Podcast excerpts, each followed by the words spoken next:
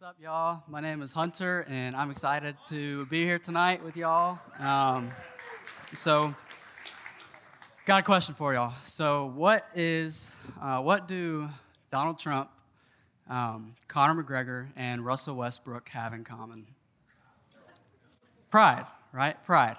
And, um, you know, no matter whether you love them or where you land on the map, we can all agree that at times pride uh, can make anyone and everyone look foolish, you know? And at times when pride seeps into our heart, it makes us look the same way, foolish. And um, so I think uh, we're going to be in John, First John two and looking at verse sixteen, and we're going to be talking about overcoming the pride of life and what pride means, what the pride of life means, and kind of some practical ways to, you know, overcome it. And so, um, first of all, I'm going to talk about pride. So uh, it's a feeling of deep pleasure or satisfaction derived from one's own achievements, the achievements of those with one um, whom is closely associated, or from qualities or possessions that are widely admired. And uh, the sin of pride, which we see a lot in God's word, is a heart attitude expressed in an unhealthy, exaggerated attention to self and an elevated view of one's abilities, accomplishments, position, or possessions. Pride has also been referred to as the cancer of the soul, uh, the beginning of all sin, and sin in its final form. And so, uh, and the Bible mentions the word pride around fifty-eight times. And so I'm going to look uh, read First John two sixteen. It says, "For everything in the world, the lust of the flesh, the lust of the eyes, and the pride of life comes not from the Father, but from the world." So we see this concept of the pride of life. And it's a little bit different than pride, but it still kind of goes along the same meaning. And it's defined as anything that is of the world, anything that leads to arrogance, pride in self, uh, boasting. Um, it's mentioned only once in the Bible, but the concept occurs in two other significant passages, when Eve is tempted in the garden and when Jesus is tempted in the wilderness. And so, um Flip over to, I'm going to read Genesis chapter three, verses five and six, when uh, Satan is tempting Eve to eat the fruit of the forbidden tree. Uh, it says, "For God knows that when you eat from it, your eyes will be opened, and you will be like God, knowing good and evil. When the woman saw that the fruit of the tree was good for food and pleasing to the eye, and also desirable for gaining wisdom, she took some and ate it. She also gave some to her husband who was with her, and he ate it." So we see that Eve coveted the fruit in three ways. The first way Um, was by, uh, she saw that the food was, looked good for food, right? And that falls under the lust of the flesh, um, where she, um, it, it was appealing to her appetite, and it was the di- desire, she had the desire for that which satisfies uh, her, uh, her physical temporary needs. And so the second one, um, she saw that the food, the fruit was pleasing to the eye. And this one falls under the temptation that we see in First John, uh, the lust of the eyes, um, that which we see and desire to own or possess. And then the third one, uh, she saw that the fruit was desirable for gaining wisdom to make her like God. And uh, this one is, falls under the pride of life, which is what we're going to be talking about tonight. Uh, she saw the fruit would make her wise, giving her a wisdom beyond her own, and um, she wanted to be like God. And the essence of the pride of life um is it's anything that exalts us above our position, uh, above our place, um, anything that exalts us above our place and offers the illusion of godlike qualities wherein we boast in our arrogance and our worldly wisdom, not godly wisdom. Um, and when Jesus was in the wilderness for forty days, uh, Satan also tempted him using these same three types of temptation. So he was tempted with the lust of the flesh, where Satan said, "Hey, if you turn this, if you turn these stones into bread, you know, you can feed yourself, satisfy your hunger." But he uh, resisted the temptation. And then uh, the second one was the lust of the eyes. Satan said, "If you just bow down to me, all the kingdoms with their splendor will be yours." He again resisted the temptation. And then the third one was the pride of life, where Satan dared Jesus to cast himself from the roof of the temple uh, in order to prove that he was the Messiah by a display of power that was, one, not in God's plan, not God's will, or in his plan for redemption uh, for mankind. And so perhaps the most evil temptation uh, is the pride of life. It's also the same sin that resulted in Satan's expulsion from heaven, because he desired to be God, not a servant of God. Um, and the pride of life, we see that it motivates the other two, uh, the other two temptations as it seeks to elevate itself above all others um, and fulfill all personal desires. It causes conflicts in families, churches, nations. Um, it exhausts the self in direct contradiction to Jesus' statement where he says we must, uh, uh, in order to follow him, we must take up our cross, an instrument of death, and deny ourselves.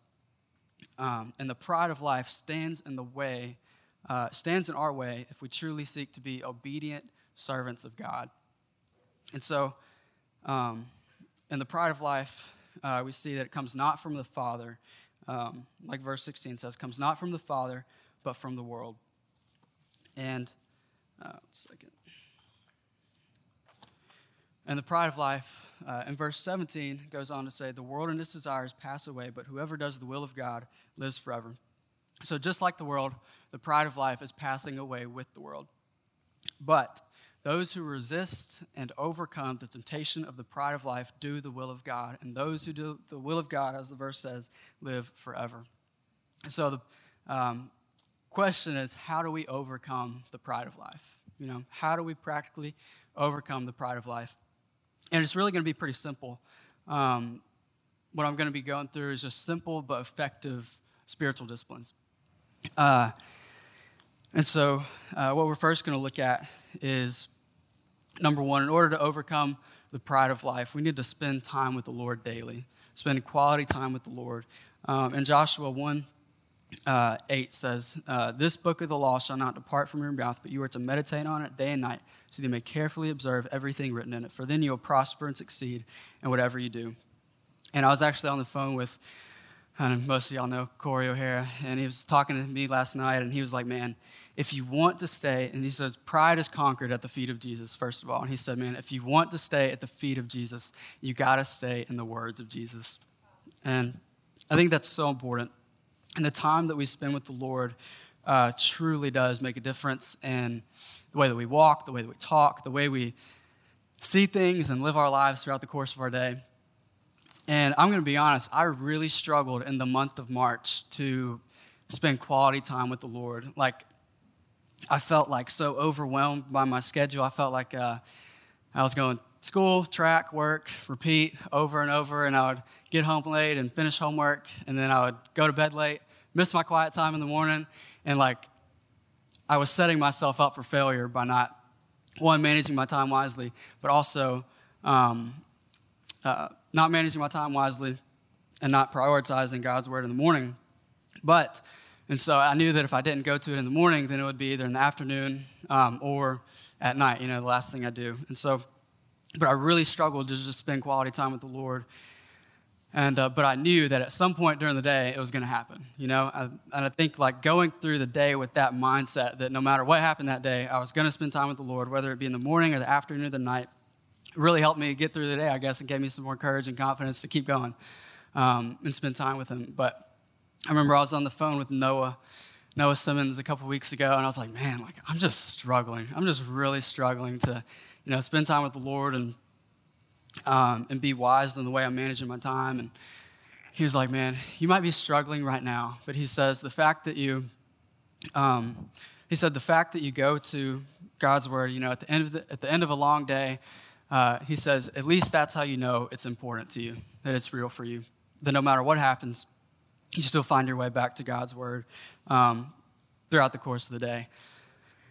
And so um, that's the uh, first big one. Spent Spending quality time with the Lord daily is so important.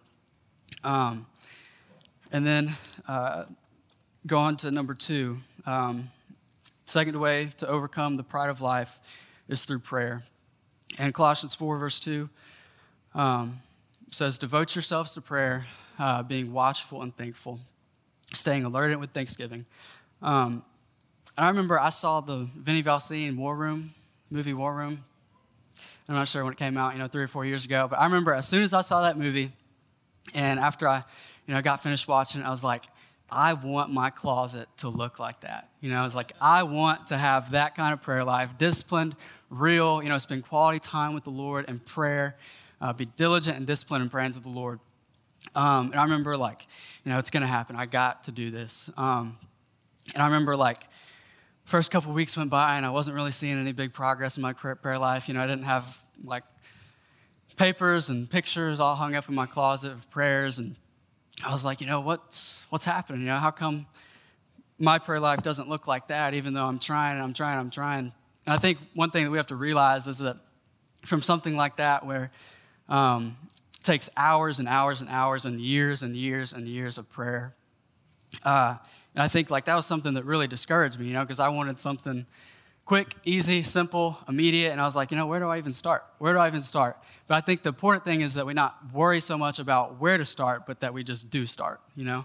Um, when we just start somewhere and try and make it a consistent discipline, add into our daily routine, um, and devote a special time to the Lord in prayer, I think it can really turn into something special, you know? And one thing that I've been doing recently uh, has kind of helped me stay on track with that is I've got these little cards right here, and I uh, love these little cards, and y'all are going to see more of them later, but... Um, and like, I've been writing, like, you know, whether it's my friend's name at the top or, you know, Memphis or United States or persecuted Christians or family members, mom, dad, I'll write a name or title at the top. And then, um, I'll go through and write scripture references underneath the name or title. And whenever I go to these prayer cards, I'll just pray for that friend or family member, persecuted Christian around the world. And I'll go to these scripture references and just pray it.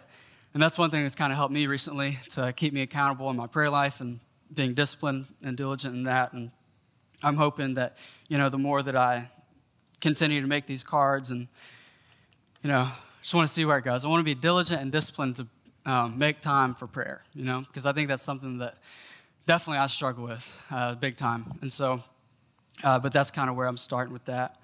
Um, I think it's so important, like, when we pray to not, like I said, to not get discouraged about, like, oh, you know, I don't pray as much as I should. It's probably where a lot of us are, but don't get discouraged. As if you just start somewhere, then you'll be surprised to see where it can take you. Um, and then also, uh, I think when we pray, you know, we need, when we pray, we need to believe and have faith that what we're saying is actually making a difference and that God is hearing our prayers and he wants to answer our prayers, you know, according to his will. Um, like in James, it says, Uh, tells us to ask in faith, right? Believing that what we've asked, he's going to do for us. And uh, it's like, what's the point of praying to God if we don't expect him to do what we ask? You know, if we don't expect him to do what we ask. And so um, I think that's so important to remember as we, uh, one, don't get discouraged about your prayer life, but find a simple, consistent way that you can corp- incorporate into, um, you know, starting off your prayer life. And then uh, believe that what you're that your words to the Lord are making a difference. Um, and then the third thing that I would say uh, is so important is to memorize Scripture, Scripture memory. Psalm one nineteen, one ninety-seven um, says, "How I love your instruction. It is my meditation all day long." And, um, you know, Scripture memory, it just renews our mind, and it's like filling ourselves with the things of God, you know, treasuring God's word in our heart, Um, and filling us with him, uh, it, like it changes the way we think, you know, it changes the way we think um, and the way we live.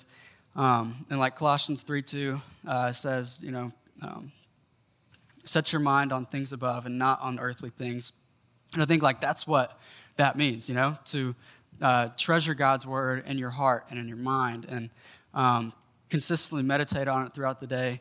Another thing I've been doing recently um, with these little verse cards, Um, like, you know, whenever I have my quiet time or some point during the day, I'll write, you know, one or two verses on here uh, or on a couple cards, and then uh, I'll take them to school with me. And um, as I go through, you know, at the beginning of each class, I'll just pull them out and, you know, read two or three of them and uh, just pray through it a few times.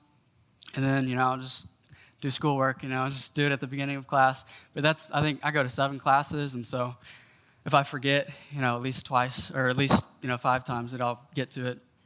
Um, but you'd be so, so surprised to see uh, that, like, how close you are to memorizing those verses by just the end of one day, you know, of just, like, literally, like, a minute. Um, just throughout the course of your day, when you go to God's Word, uh, I think it really changes, um, you know, our perspective and our mindset. and the way that we go through our day. It's like a quiet time in the morning is what sets the tone for the course of our day. Um, it's how, like, we get our mind right. But I think, like, what this verse is saying, it is my meditation all day long. Um, like, the quiet time in the morning is what prepares us for the day and gets our mind right. But uh, Scripture throughout the day is what keeps our mind right, you know, and keeps us on the right track for the course of the day. Um, so there's just a few uh, things that I've been doing recently. Um, and also, I meet with the few guys every Monday night uh, for discipleship and, you know, talking talking about life and praying and uh, going through God's Word together and memorizing Scripture. And Malachi here is, uh, he, he's been coming, and or we've been meeting together for a while. I've known him for a really long time. Um, but one of the things we've been doing, we've been memorizing James. And Malachi has really set aside a lot of time and become disciplined and diligent in memorizing God's Word and treasuring God's Word in his heart. Um, and he's actually got the first chapter of James down and is like halfway through with the second. Um, and so I just want him to, you know, give a quick little overview of it. So why don't you start at verse, you know, nineteen and go through the end at twenty-seven. And if you want to quiz him afterwards, so I'm not lying to you, then... Go for it. He'll he'll be here with me, but um, go ahead. Know this, my beloved brothers. Let every person be quick to hear, slow to speak, slow to anger, for the anger of man does not produce the righteousness of God. Therefore, put away all filthiness and rampant wickedness, and receive with meekness the implanted of word which is able to save your souls. But be doers of the word and not hearers only, deceiving yourselves. For if anyone is a hearer of the word and not a doer, he is like a man who looks intently at his natural face in a mirror. For he looks at himself and goes away and at once forgets what he was like. But the one who looks into the perfect law, the law of liberty, and perseveres, being no hearer who forgets, but a doer who acts, he will be blessed in his doing. If anyone thinks he is religious and does not bridle his tongue, but deceives his heart, this person's religion is worthless. Religion that is pure and undefiled before God the Father is this, to visit orphans and widows in their affliction, and to keep oneself unstained from the world. Nice job. Let's give a hand for Malachi. Um, let me go back down. Thank you. Uh, I think it's so awesome to see how he's put time and time and hours and hours in of memorizing God's Word and treasuring God's Word in his heart. Um, and so, like, I'm going to go back to verse uh, sixteen. First John two sixteen says, "For everything in the world, the lust of the flesh, the lust of the eyes, and the pride of life comes not from the Father, but from the world." Um, and so these are just a few practical ways that I think we can all, you know, apply to our lives and um, become more diligent and disciplined in our walk with the Lord. Uh, and as Sydney comes up to kind of wrap things up and uh, reflect on what we've heard, uh, I just wanted to keep in mind, it's not going to be easy to overcome the pride of life, one of the most evil temptations, but it'll definitely be worth it, all for the glory of God, his kingdom. So tonight, like I said, we're going to be talking about what it means to display Christ-like humility. The passage we're going to be going to, which you can go ahead and turn your Bibles to, is Philippians two, verses three through eleven. Before we go into this, a little context about this passage. So basically, um, that Paul's writing this passage, and while he's writing it, he's basically, he's imprisoned for a false accusation. He's imprisoned for something that he didn't do, and he's writing to the Philippians because he hears that they are in discord. He hears that they are in disagreement. So he's writing to them that they might live in unity. And tonight, rather than using this passage to look at unity, we're going to be looking at the root of unity, which I believe to be humility. Tonight, we're going to be looking at what it means to follow Christ humbly, according to the Bible. Different um, different websites, different um, different places will give you different definitions of the word humility. Some you might find as a modest or low view of one's impo- one's own importance, humbleness, freedom from pride or arrogance, the quality of state, quality or state of being humble. Except tonight we're going to look at what the Bible says true humility is. And we're going to do this in two ways. First, we're going to be looking at who Christ is. We're going to be looking at the character of Christ and how that should develop humility in the hearts of a believer. And then we're going to be looking at what Christ did. We're going to be looking at the go- we're going to be looking at the gospel and saying, okay, how are the actions of Christ supposed to lead me as a believer into humility? So begin reading with me. Philippians chapter two, verses three through five is where we're going to camp out for this first part. Do nothing from selfish ambition or conceit, but in humility count others more significant than yourselves. Let each of you look not only to his own interest, but also to the interest of others. Have this mind among yourselves, which is yours in Christ Jesus. In these, in these first few verses, we get such a solid picture of what biblical humility really is. Not only is it thinking less of yourself, but biblical humility means to do nothing from selfish ambition, to count others more significant than ourselves, to look at the interest of others before our own. And we must recognize there's a phrase at the end of verse five that says, which is yours in Christ Jesus.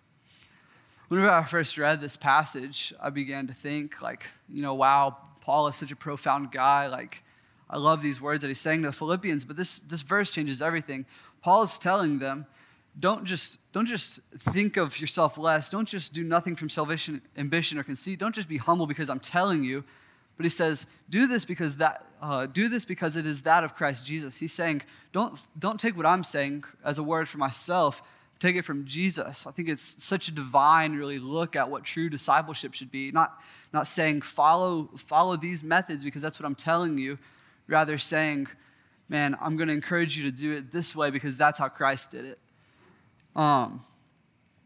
So we see that humility is doing nothing from selfish ambition or conceit, counting others more significant than ourselves and looking to the interest of others more than ourselves, because that is what uh, Christ Jesus did. About four or five weeks ago, our student ministry had the opportunity to, while we were in the gym, have a night of worship and prayer. We began praying through different names of gods, prayed through Jehovah Nissi, Jehovah Sidkenu.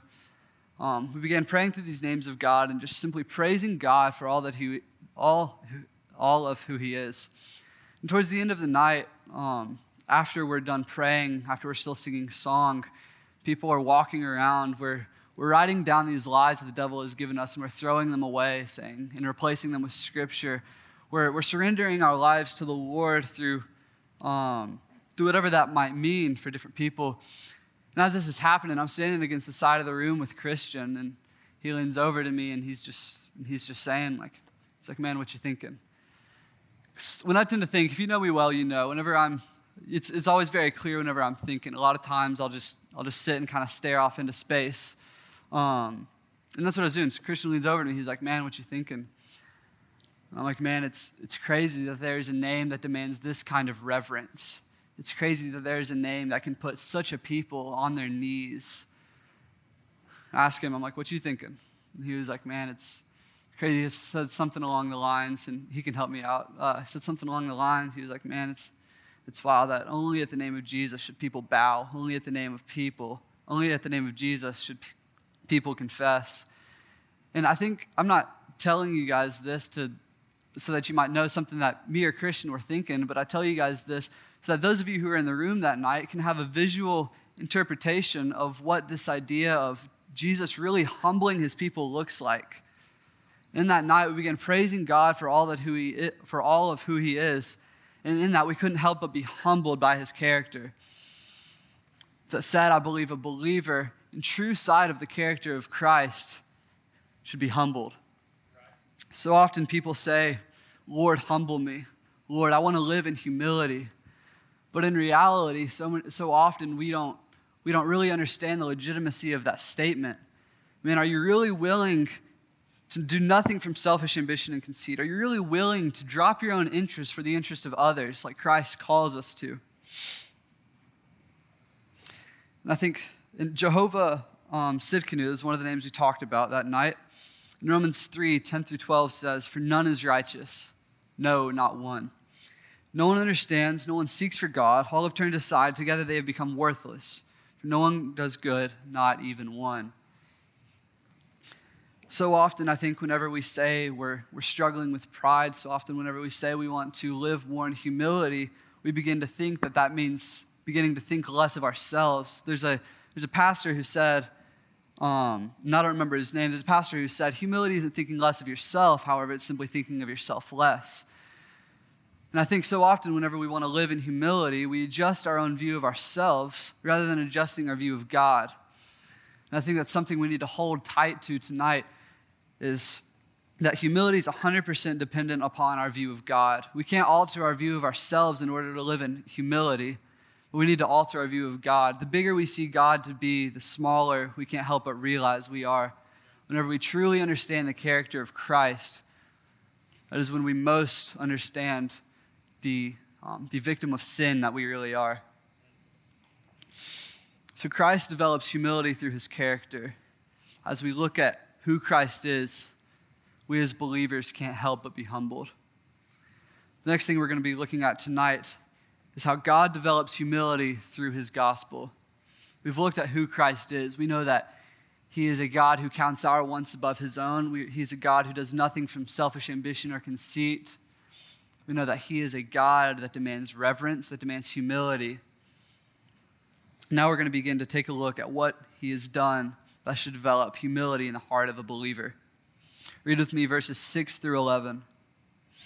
Who, though he, he was in the form of God, did not count equality with God a thing to be grasped, but he emptied himself by taking the form of a servant, being born in the likeness of men and being found in human form. He humbled himself by becoming obedient to the point of death, even death on a cross.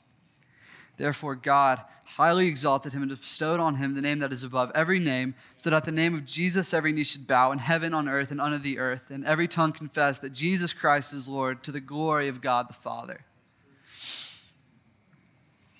These verses give us such a clear picture of the legitimate gospel.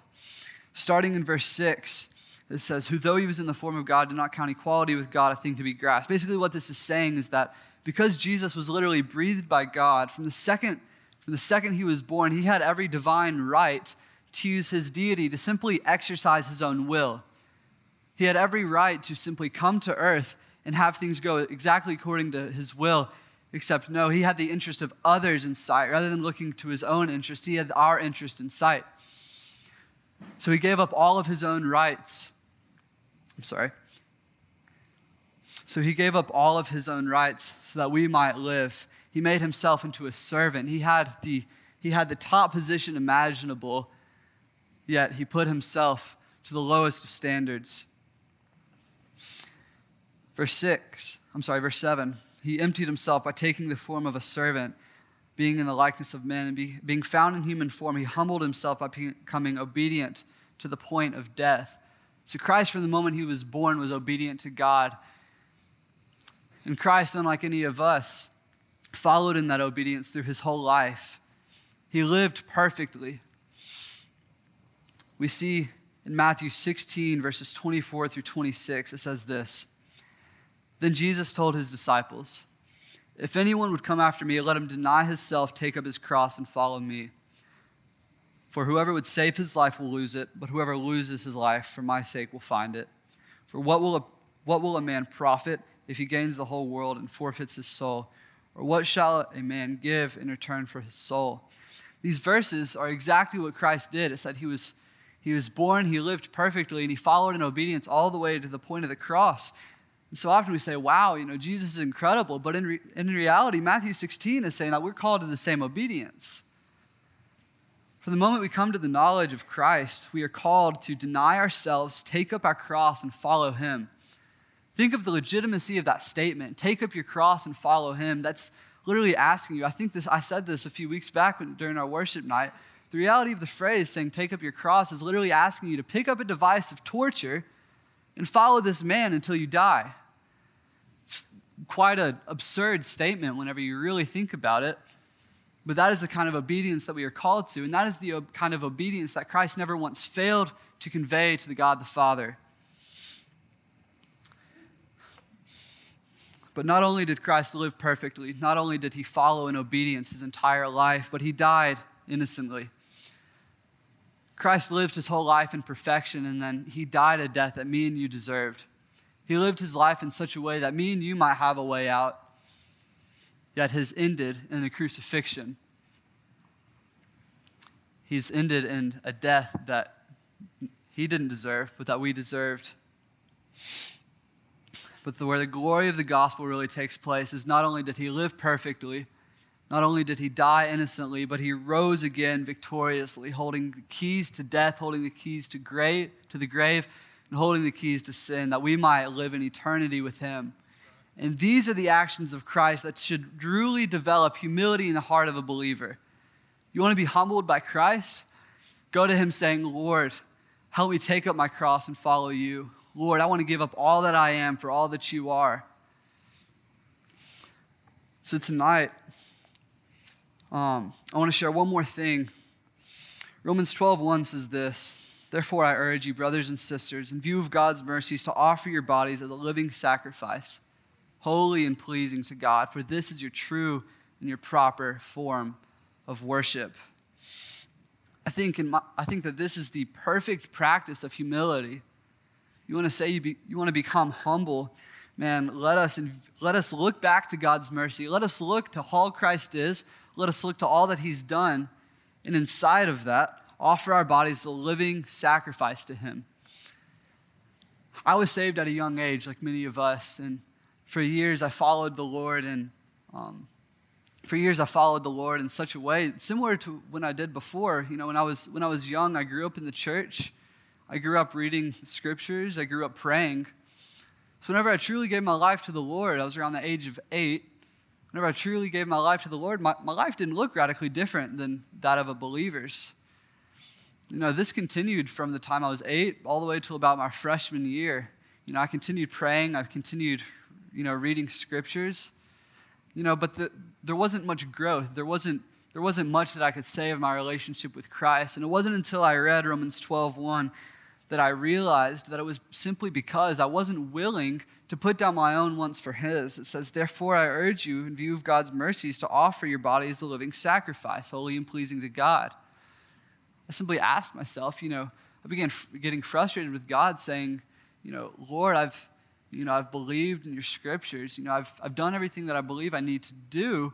However, I haven't seen any growth in years. And it was simply because I wasn't really, I wasn't truly willing to sacrifice all that I am for all that he is. I believe that there's a group of people in the night, people in this room tonight who might say, yes, I'm a believer. In fact, some of you may have even followed the followed the Lord for years on end. And for this group of people tonight, I say I say this.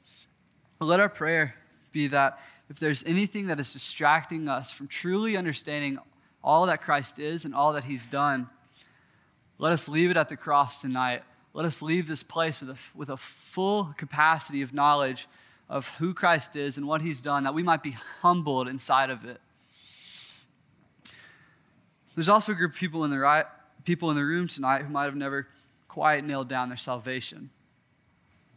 Tonight we've gone through the true gospel, the fact that Christ, he lived a life of perfection, he died a death of innocence, and he resurrected victoriously, giving us a way out, giving us a way um, to fully experience an eternal glory.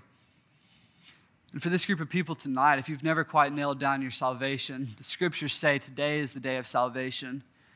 I don't say this to scare you into a decision that you might not be ready for, or a decision that you don't mean.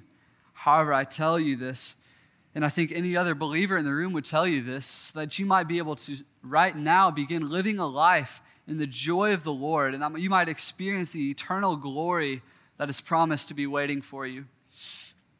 And I think there's a last, there's a last group of people in the room tonight who might say, you know, you know, my, my spiritual walk with the Lord has never been where it's at right now. It is at such a peak right now. You might say it's been better than it's ever been. For this group of people tonight, I simply say, the gospel of Jesus Christ demands humility. The gospel of Jesus Christ demands humility. And that goes for everyone in the room tonight. If you get anything out of tonight, let it be this. The name of God demands humility, and humility demands obedience. The humility that comes from knowing Christ demands us to follow God the same way that Jesus did. It demands us to give up all that we are for all that he is. It demands us to pick up our cross and follow him day in and day out, despite the trials that might come our way.